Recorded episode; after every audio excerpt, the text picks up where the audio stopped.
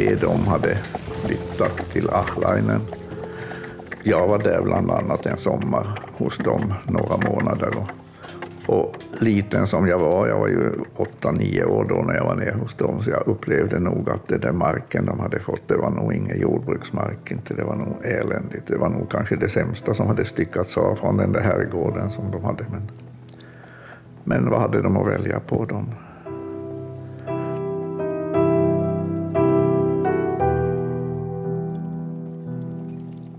Det här är programmet Karelarna och Svenskfinland under och efter kriget. Hur togs de emot på svenska områden? Vi får möta personer som har minnen från de tiderna. Och en ny bok i frågan har kommit ut. Kampen om den svenska jorden. Karelarna i Finlands svenskspråkiga områden 1940 till 1950. 10 procent av Finlands befolkning evakuerades under vinterkriget och fortsättningskriget. Så det var dramatiska tider. Jag, Mi Vigelius, välkomnar dig till Dokumenterat.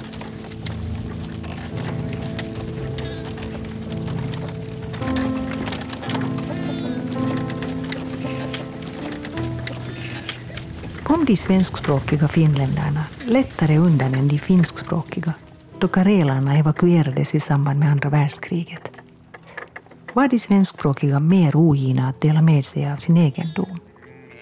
Här är uppfattningar som fortfarande dyker upp nu som då och har på sina håll blivit till en sorts sanningar. Sanningar som nu behandlas i en bok skriven av historikerna Apo Roselius och Thomas Tepora. Men förutom det de har kommit fram till så ska vi här få träffa några med egen erfarenhet av karelarna. Och också fundera över möjliga likheter med en del samhällsattityder idag.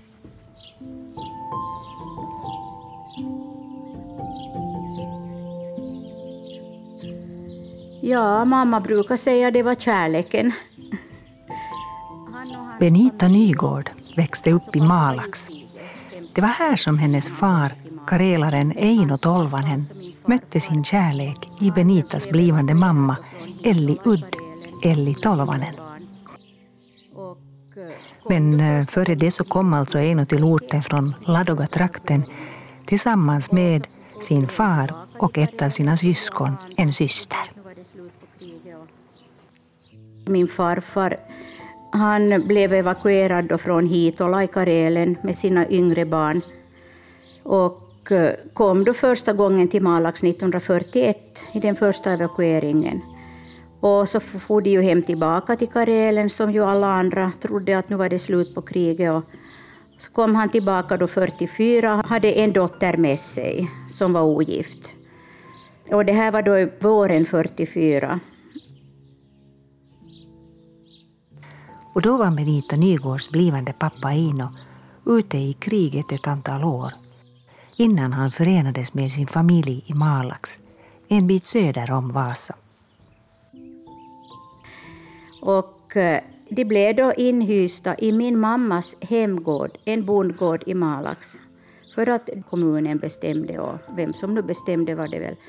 De gick och prickade ut var det fanns lediga rum. Och då, då min pappa då kom från kriget, han var i Lappland de sista månaderna, så då återförenades han ju med sin pappa, då sin syster, som ju råkar vara i Malax.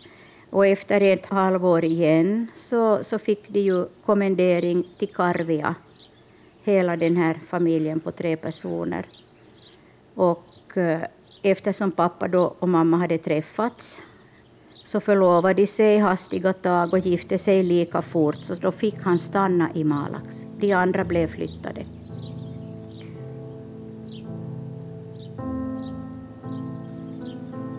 Ole Holm har för sin del erfarenhet av att hans föräldrar tog emot karelare på sin gård i Voitby, öster om Vasa. Om karelarnas öde säger Holm. Man har ju funderat många gånger hur människor orkar med något sånt där som de hade upplevt. De fick fly från sitt hus på ganska kort varsel och var de bodde då första evakueringen har jag inte en aning om. Andra gången när de kom tillbaks under vapenstilleståndet så var ju huset raserat, så då byggde de upp ett nytt hus. Och de var väl så gott som färdiga med det när de fick fyra timmar på sig att sticka igen. Så att eh, det där har jag nog funderat på många gånger. Hur, hur pallar en människa för något sånt där? Men sådana är vi.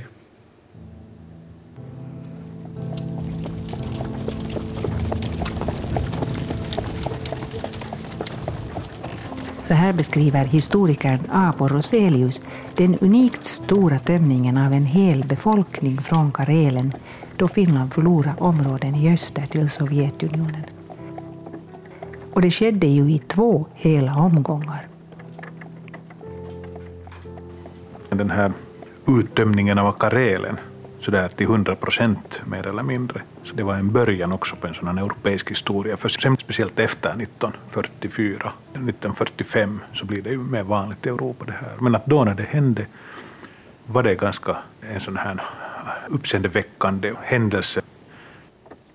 Och Karelen har på ett fascinerande sätt blivit en del av hela Finlands historia. En mycket central del, så att det är ett verkligt viktigt fenomen att förstå för att förstå 1900-talets Finland. Allt var rätt oplanerat vid vinterkriget, men att ändå det var en sån här ganska kortvarig, intensiv period där det också uppstod en mycket stark sån här gemenskapsanda och en sån här offervillighet som, som var ganska speciell även under krigstid. Och det är det som vi kallar liksom vinterkrigets under. Så det här färgar förstås också evakueringen och beredskapen och att, att utstå osäkerhet och, och kaos. Sen 1944 då är det ett Finland som har varit tre år i krigstillstånd. Och, eh, det är ett ganska så slaget folk och slaget land. Det finns mycket bitterhet och ilska också över att man har i tre års tid kämpat för någonting som man sen förlorar.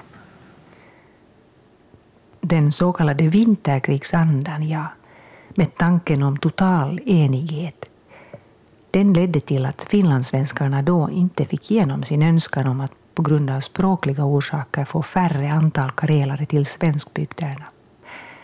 Men när de svenskspråkiga sedan 1944 fick igenom en språkparagraf som sade att språkbalansen i en kommun inte fick rubbas med mer än 2 procent och paragrafen godkändes, långt med statsminister Paasikivis hjälp, så skapade den mest bara badwill.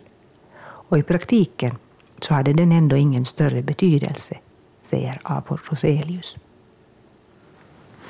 När man börjar granska hur många familjer det egentligen gällde den här, alltså att hur många karelar familjer var förhindrade att flytta till svenskspråkiga eller tvåspråkiga områden på grund av språkparagrafen, så visade det sig att den siffran var drygt 300 familjer. Och Paasikivi insåg förstås att för en så liten mängd människor så finns det ingen idé att skapa eller upprätthålla en sån här känsla av orättvisa som hade uppstått. Så att eh, karelare placeras i alla områden.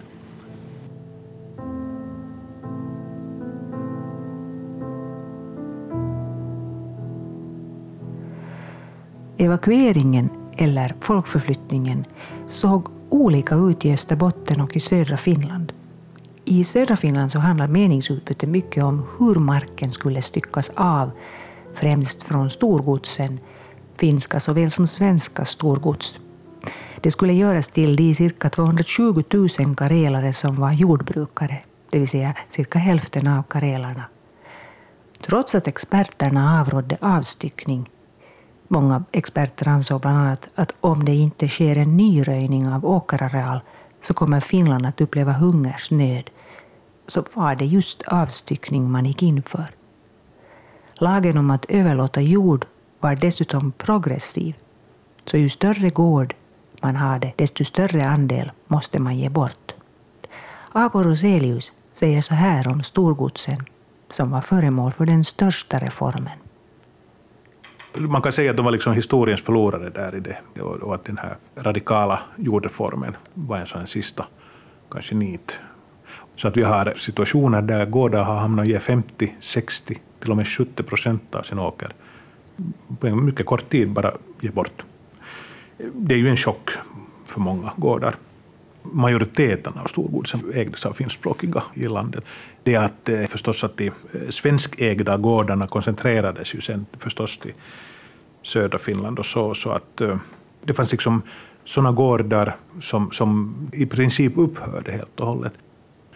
Det som eh, speciellt inom eh, svenskbygderna man hoppades på att det skulle bli möjligt att i större grad köpa ersättningsjord. Och fast det ekonomiskt var antagligen liksom ännu betydligt dyrare att köpa ersättningsjord än att ge den egna jorden, så, så blev det liksom i den allmänna debatten ansågs det på något sätt, eh, speciellt från Karelarhåll och från eh, finskspråkig press, att det var fel att skaffa ersättningsjord, fast det var helt lagligt. Så ganska snabbt så kom det upp en sån här irritation som var kopplad till språket. Att den här herrgårdsägaren försöker komma undan, även om alla parter var nöjda i den här transaktionen. Så att språket fanns nog med, ofta så att man inte medgav att språket hade någon betydelse. Liksom det kom mycket lätt fram språket som, en, som ett problem. I Österbotten så såg evakueringen rätt så annorlunda ut rent strukturellt redan sommaren och hösten 44 när man insåg att nu måste en stor del av östra Finland evakueras och Karelen evakueras så flyttade man massor med karelare till Österbotten och speciellt till svenskspråkiga kustregionen tillfälligt. Man tänkte att man placerar dem där långt från fronten och därifrån sen när man har i lugn och ro kollat hur det genomförs den här förflyttningen placerar de sen slutgiltigt på andra områden.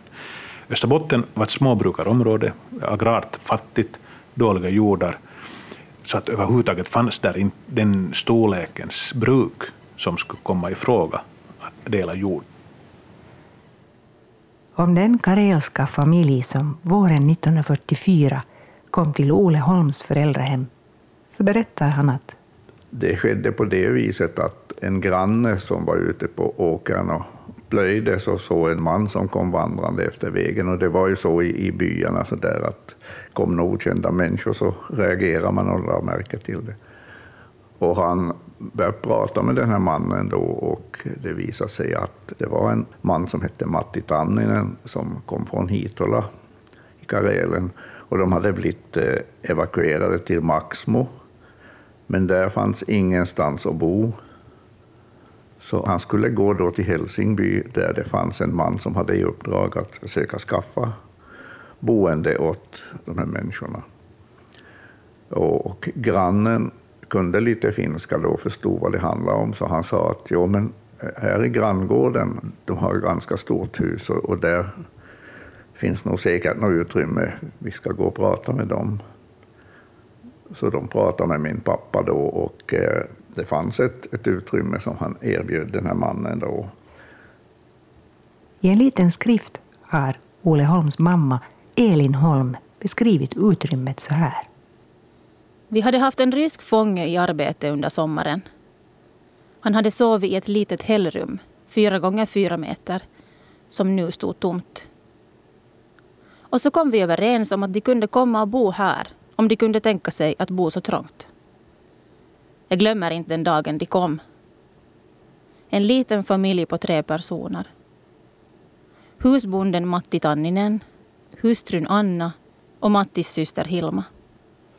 Matti i 60-årsåldern, kvinnorna något över 50. Det mesta de fått med sig vid flykten fanns lastat på en långflake som drogs av hästen Poke. Två kor leddes av kvinnorna. Så de flyttade in hos oss då och eh, hämtade sina kor och får och en häst. De hade ett rum där det fanns en vedhälla och så fanns det ett rum på övre våningen där den här Hilma, mannens syster, bodde. Så de, de var nog självförsörjande, hade egen ingång till sitt utrymme. Och även om det var trångt så, så tyckte de nog att de bodde hyfsat. Och plats i lagården fanns för deras husdjur och så vidare. Och de betade ju tillsammans. De fick köa för allting, de här karelarna, för att få förnödenheter och, och sånt och hö åt korna. Allting var ju på kuponger den där tiden, både för vanliga människor och dem också förstås. Och det där var ju ett stort problem, att var skulle de få rum för sina djur?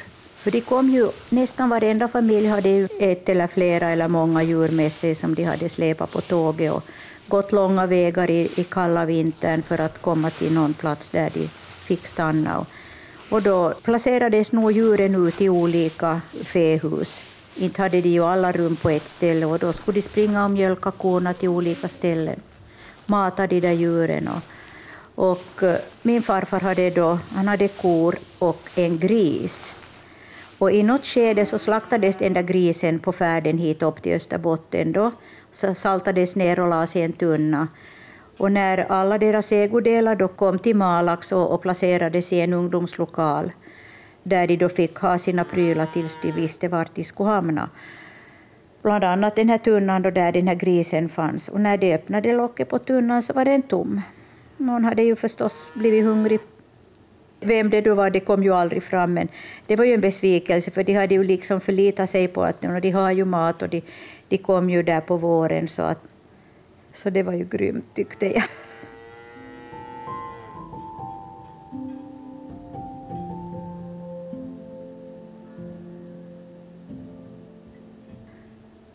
nog fanns det ju sådana bönder också på landsbygden då, som inte ville ställa något rum till förfogande, som försökte liksom Eh, riva bort golvet i ett hus där de hade tänkt att de skulle få bo, så att det skulle som se obeboeligt ut, att ingen kan ju bo där. Men det var nog så genomskinligt, så jag tror nog just den, den mannen fick nog sätta in golvet tillbaka och ta emot karelarna, den lilla tid de bodde där. Så att det hände ju säkert sådana olika mygel och saker också, som inte vi nu känner till allt. Men nu var det säkert likadant på finskt håll också. Inte var de väl så benägna de heller att ställa till förfogande sina hus och maskiner och allt som behövdes. Mm. Och en del delar ju till och med spis. Mm.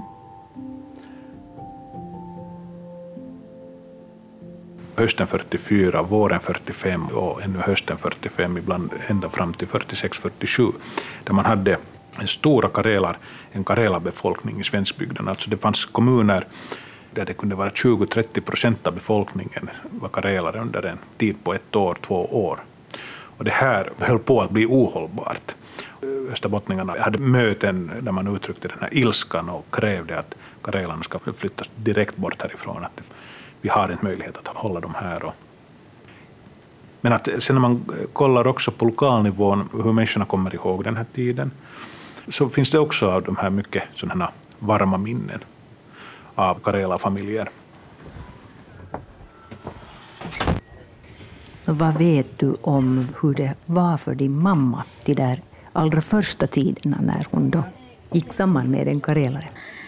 Så bodde det ju en liten kammare då, min pappa och hans pappa och syster. Mamma bodde i, ett annan, i ändan av huset där i sin egen lya.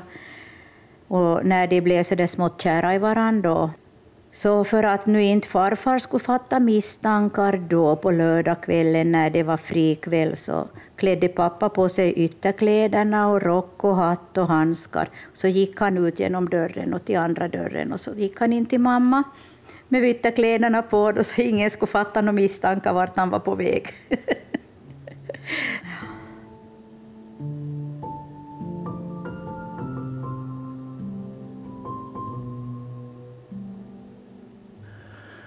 Ja, då, vi kunde ju inga finska.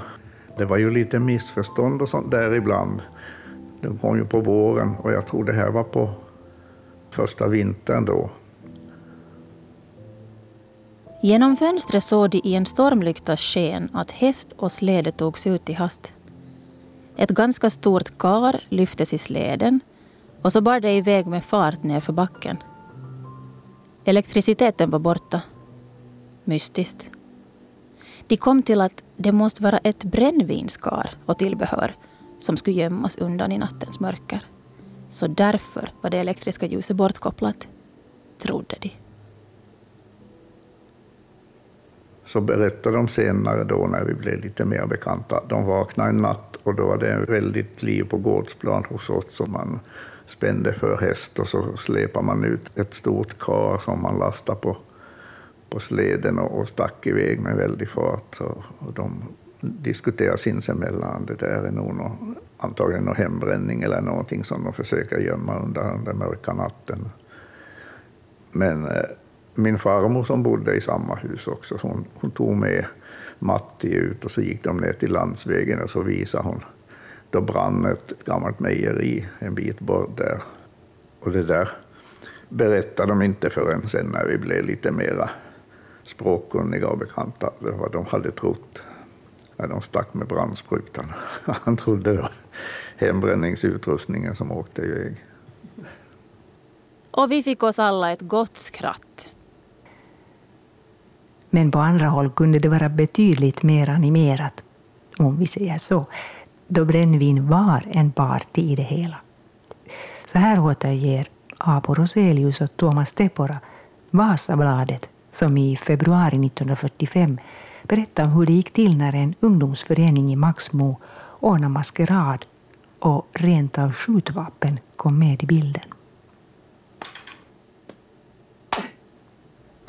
Då vinterkvällen övergick i natt började en stor grupp män mäta sina krafter i pausutrymmet. Ordningsvakterna var tvungna att kasta ut de aggressivaste ungdomarna ur huset. Plötsligt kom knivarna fram. En av männen som blivit utslängd dök genast upp på nytt, viftande med en revolver. Han jagade in en ordningsvakt bakom serveringsdisken, avfyrade sitt vapen och flydde från platsen med de andra slagsbultarna. Kulan gick genom ordningsvakten Severin Klemets hand och borrade sig in i hans sida. Polisen grep senare skytten, en bondeson från Hitola, i hans tillfälliga bostad i Maxmo. Klemets klarade sig ändå med livet i behåll från skottet som perforerat hans lever. Händelsen hade en skakande inverkan på lokalsamhället. Utan brännvinet. Så här berättar Benita Nygårds mamma, Elli Tolvanen, i sin tur för Benita om sina intryck från 1944. Mamma berättade ju då när de kom, då, de här unga pojkarna från kriget och andra män också förstås, till Malax, så sa hon men en stor skillnad var det ju på de här pojkarna som var svenskspråkiga och bodde i Malax då, jämfört med de här karelska pojkarna. De var så artiga. Det fanns ingen som knackade på dörrarna när de steg in i ett rum, förutom karelska pojkar. Och när de kom in i rummet tog de av sig mössan. Och det var nytt för alla de här landsborna där i alla fall, att det kommer hon ihåg. Och de var väldigt populära, de här karelska pojkarna, då bland flickorna i Malax. Malaxpojkarna var nog lite så där, de, de var inte väl så förtjusta i dem när de snodde flickorna framför ögonen på dem. Så de fick väl lära sig lite artighet i då så småningom. mm. Om livet i Vojtby hos Ole Holms familj berättar han så här. Jag var ju fem år då när de flyttade in hos oss och eh, min yngsta bror föddes då på våren 44 så han växte upp med den här familjen och de hade inga egna barn så han, han var liksom deras barn så han lärde sig finska snabbast när han lärde sig prata. Och systern till Matti, hon, hon var sömmerska så att det kom ju mycket folk och alla karelarna som bodde där runt omkring anlitade ju henne för, för sömnad och så där så att vi hade ganska många besök i huset under tiden de bodde där.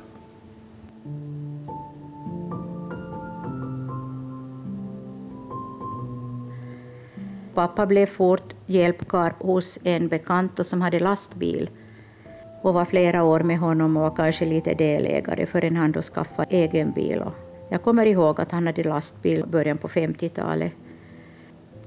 Vilken bild har du av hur det var för din pappa? Om vi tänker på det, hurdant det var i omgivningen och attityder och allt det här. Det är klart att det var grymt. Det var ju grymt för varenda av de där 400 000 karelarna som skulle byta boplats och språk och allting, särskilt de här som kom till svenska Österbotten. Men jag har aldrig hört att pappa skulle säga att de blev något dåligt mottagna. De blev bra mottagna.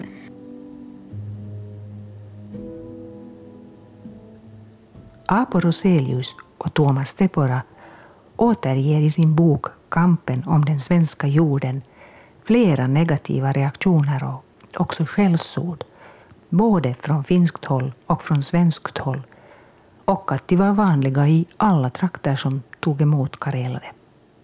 Till benämningarna hörde uttryck som Jävla rysse, zigenare. För karelarna blev ju här, i likhet med romerna, ett kringvandrande folk. Och till exempel på Hermansö utanför Lappvik i Ekenäs skärgård så skrek man så här efter en karelsk familj som tydligen åt mycket surkål. De där jävla ryssarna förgiftar hela ön med sin hapankali. I byn Karperö i Korsholm beslöt bystämman att de evakuerade skulle placeras i vinterbonade hus som stod tomma. Överlåtelsekravet gjorde en ägare till ett ödehus i Korsholm, som själv bodde i Malax, så förgrymmad att hon flyttade tillbaka till huset i Korsholm.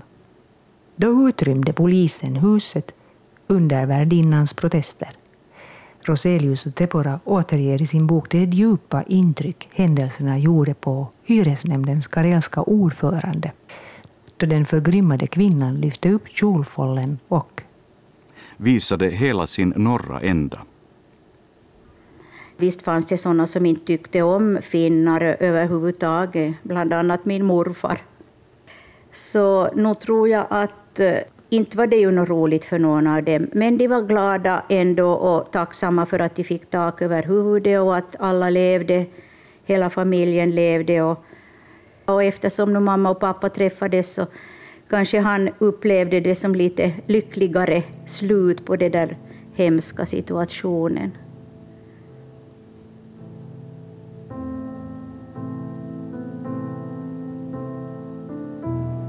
Och så här berättar Benita Nygård vidare om sin mamma Elli.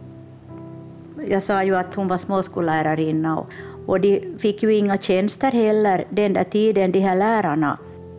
För att när Porkala blev invaderat och alla skulle ut därifrån så fick Porkala lärarna, svenska lärarna då alltså, de hade förtursrätt till alla svenska lärartjänster i hela Finland. Och de här nyutbildade fick vänta på sin tur tills det blev något ledigt. Så hon, ända till 1950 då fick hon sin första stadiga lärartjänst. Och det var ju en trygghet förstås, en ekonomisk trygghet för dem, eller för oss, när det blev så. Så att det var ju roligt.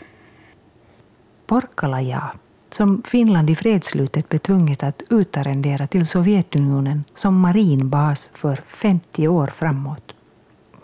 Om Porkala-parentesen och hur den påverkade hur karelarna togs emot i svenskbygderna säger historikern Apo Roselius så här. Porkkala, alltså ofta glömmer man ju, just när man ser på kolonisationen av karelare till de svenskspråkiga områdena, eh, så ibland det glöms bort det här faktum att en stor del av Nyland, och då västra Nyland, blev en sovjetisk militärbas. Och det är ett väldigt område som börjar från Esbo och slutar i Ingo.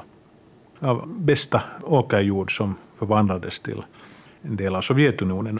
Så det här minskar liksom på arealen markant i Västnyland eller i Nyland överlag, liksom, att, som kunde delas ut. Vilket gör att den här mängden av karelare inte kunde vara så stor som i ett Nyland som skulle ha varit intakt. Jag kände mig ganska annorlunda när jag var barn i Malax, då, som var så svenskspråkig kommun. Jag var mörk, jag hade mörk hy, mörkbruna ögon. Så det fick jag ofta höra, att jag hade liksom lite annorlunda utseende.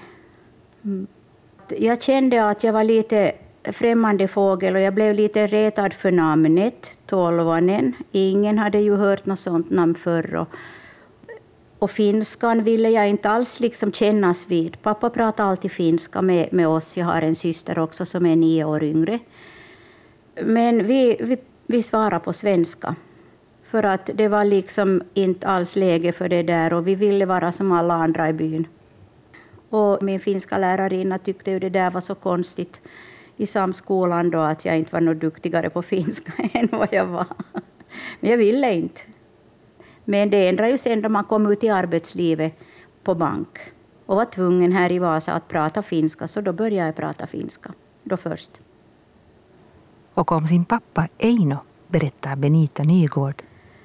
Senare blev han taxichaufför, så han var ju liksom i serviceyrke och, och det, det gillade han skarpt. Och jag tror nog att kunderna gillade honom också, för han var ju glad och vänlig och trevlig på alla vis. Prata vad han kunde. och de blev ju tilldelade då lite olika platser i svenska Österbotten, de här karelarna. Och bland annat i Malax var det nog meningen då, har mamma berättat, att, att de skulle få, pappa och hon då skulle få en sån här bostadstomt att bygga ett hus på. Men den trillade nog bort i, i kommunförvaltningen, om man får säga så. Så det blev ingenting av det. Och det var de nog lite bittra över, det kommer jag ihåg när jag var barn. Men det är väl ingenting man behöver tänka på nu efteråt. Och sen min, min morfar då, som inte riktigt tyckte om finnar överlag, så han, han började nog eh, nästla in sig hos min farfar då också. Försökte bjuda honom på brännvin någon gång. Och, för min morfar var väl lite gladare i brännvin, men min farfar drack inte brännvin, så där gick han på en nit. Men det var ju bra att han ville i alla fall bli bekant när de bodde under samma tak. Sen erkände nog min morfar då efter ett tiotal år att fastän han inte tyckte om när mamma gifte sig med en finne så var nog Eino den bästa måg han hade fått i alla fall bland sina tio barn. Så det var roligt för mamma att höra. Och han sa det åt henne också.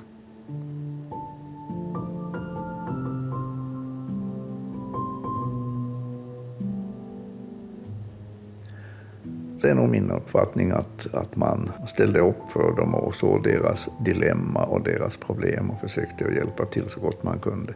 Sen att de inte bosatte sig på svenska åter så mycket, det tror jag mycket berodde just på språket. Många av karelarna som bodde där i mina hemtrakter, som evakuerade, fick flytta då till Ahlainen därför att staten hade väl sådana funderingar så att, att från samma kommun i Karelen skulle man flytta till närregion till varandra så att i Ahlainen bodde väldigt många från Hitola. Efter det de hade flyttat till Ahlainen så jag var där bland annat en sommar hos dem några månader och min äldsta bror var också hos dem en sommar. Och vi försökte förkovra oss mer i finskan.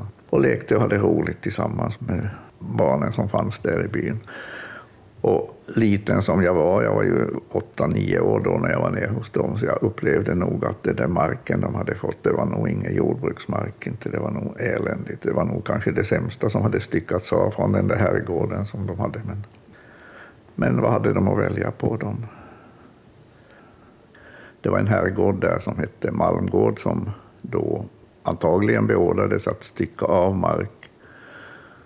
De odlade upp det och, och bodde där tills de, de dog för ett antal år sedan, alla tre.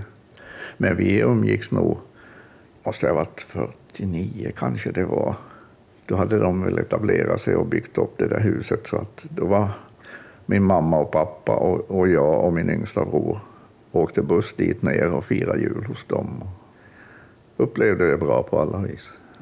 Mina föräldrar lärde sig inte finska så mycket, men de förstod varandra, kunde prata med varandra så gott det gick. Så jag upplevde nog den här familjen och övriga karelare som jag kom i kontakt med som att, att väldigt härliga människor.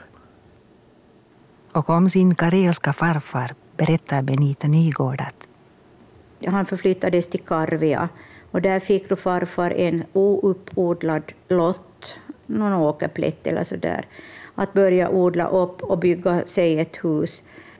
Och hela året 46, 47 var de där och kom väl ganska bra igång han då och den här yngsta sonen, pappas bror. Men så skulle han gå en kväll, mamma har berättat det här, och låna en såg till grannen. Och på den vägen dog han. Han var bara lite på 60 år då också. farfar då han dog. Och det var väl en hjärtinfarkt. Så då stod den här yngsta pojken, då, yngsta, han var väl i 20-årsåldern nu, men ensam där och, och blev lite vilsen. Han blev ju också lite så där... Han hade nog traumatiska följder av kriget han också, märkte vi sen. Och... Eh, när min, min mamma dog så bland annat hittades då ett brev som jag upplever som väldigt värdefullt, som den här Hilma då har skrivit och berättat om då när de kom till Ahlainen efter strapatser med tågresa från Toby station med alla sina ägodelar och djur och så vidare. Så kom de till Norrmarko med tåg då. Så I det här brevet har hon då beskrivit det här och sa hon fråga då lite om hur det är hos oss och hur Klas-Erik, då min yngsta bror, hur han mår då när inte, ingen finns i det rummet där de bodde och så vidare eftersom han var mer som barn hos dem. Så att det här uppskattar jag verkligen att det finns. Och det borde finnas massor med sådana här brev kvar, för det, min mamma och, och den här Hilma brevväxlade ganska länge.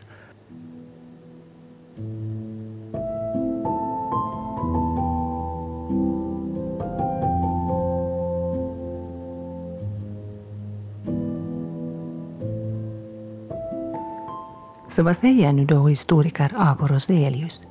Var de svenskspråkiga finländarna runt om i Finland mer ogina, mer negativa gentemot karelarna än andra? Det är klart att den här myten inte stämmer. Det finns ingenting som tyder på detta. Man behandlar lika dåligt och lika väl karelare i svenskbygderna som i andra bygder. No, men kan man dra paralleller till dagens diskussion om flyktingar och, och debatten om invandring? Vi har använt begreppet flykting eh, gällande karelarna, speciellt under krigstiden. Som vi ser det. Och, och men att det är intressant att hur just flyktingtermen har varit helt tabu från karelarnas håll. Och, eh, man vill inte bli jämställd med andra flyktingar. Man vill förstås se sin egen historia som mycket speciell och specifik. Och, Eh, liknande fenomen påträffar man också på andra håll, att det finns olika behov av att skapa hierarkier mellan olika grupper som har måste fly sina hem, sin hembygd. Och det är klart att karelarna flyttade inom det egna landet och hade inte något problem med språk, utom då i vissa svenskbygder där det fanns en språkmur. Så att visst, den där situationen var ju på det sättet annorlunda om man jämför till exempel med de senaste flyktingsituationerna i Europa och i Finland. Men att, men att eh, om man jämför just med flyktingdebatten och de här erfarenheterna och känslorna som fanns i Finland då för några år sedan och, och även idag, så finns det många kopplingar nog till 40-talets egna flyktingkriser med karelare, lokalbefolkningens attityder och, och ska vi säga att det, hur snabbt det uppstår spänningar och kritik och de här beskyllningarna är ofta ganska liknande oberoende av tid och plats. Det vill säga att de som kommer, så även om man har en tanke på att visst ska de få hjälp, men sen blir det ändå, varför beter sig de på det där sättet? Jag menar att, de här reaktionerna kom ändå ganska så där snabbt fram och starkt, trots att de var så pass från och samma land till och med. Eh, men det som, det som man kanske skulle kunna se också, en sån här, liksom den här mekanismen att i Finland på 40-talet så uppstod det spänningar och stressmoment på lokal nivå ganska liksom över hela Finland. Jag menar, man måste komma ihåg att 400 000 karelare är helt annat än det som vi har hittills erfarit gällande flyktingkriser. Det är liksom en tjugondedel eller en tiondedel av den mängden. Så att det här stressmomentet på lokalnivån har ju förstås varit mycket större under 40-talet. Men att just det att trots att det uppstår liksom negativa syner så ändå kunde man lösa de här konflikterna och liksom livet for vidare och människorna började integreras och, och småningom hitta sina platser. Och, och, kanske där vi har någonting att lära oss från den här 40-talets krissituation i Finland, att, att man måste liksom acceptera att det uppstår negativa känslor och erfarenheter, för att det är en mycket omtumlande situation. Och det är ganska mänskliga de här eh, negativa reaktionerna också, men att man måste komma ihåg att de inte får styra det politiska beslutsfattandet, den politiska processen. Allt för mycket i alla fall. I 40-talets Finland förstod man det här. Så att kanske i dagens Finland just gäller det att inse också att de negativa nyheterna och så som på 40-talet man skulle kunna rada upp hur många som helst av dessa negativa nyheter om, och hotbilder och så bör inte skymma den stora berättelsen och dess nödvändighet av att hjälpa människor i nöd.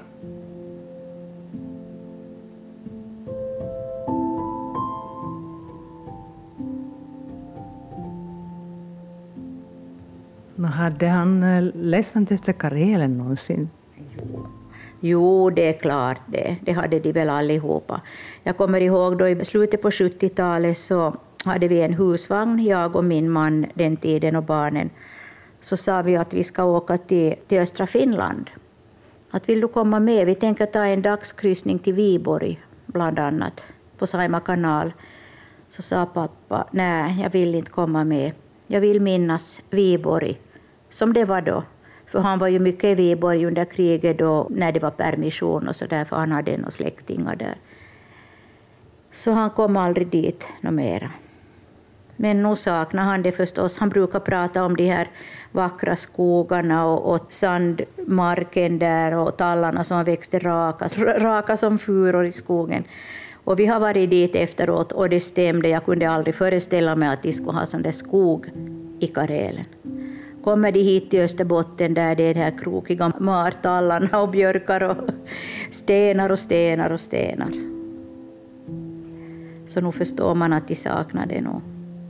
För det var ju väldigt vackert där.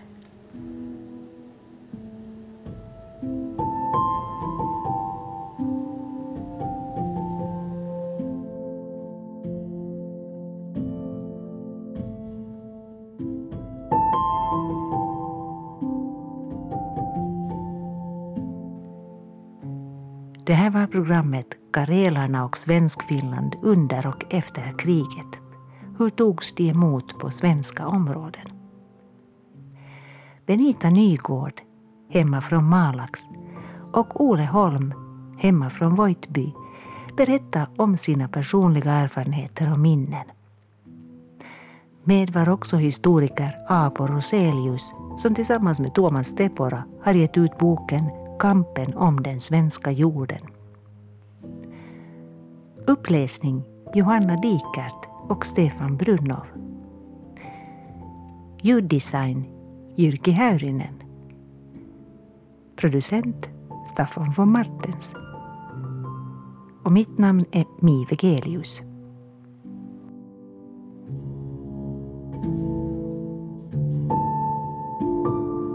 thank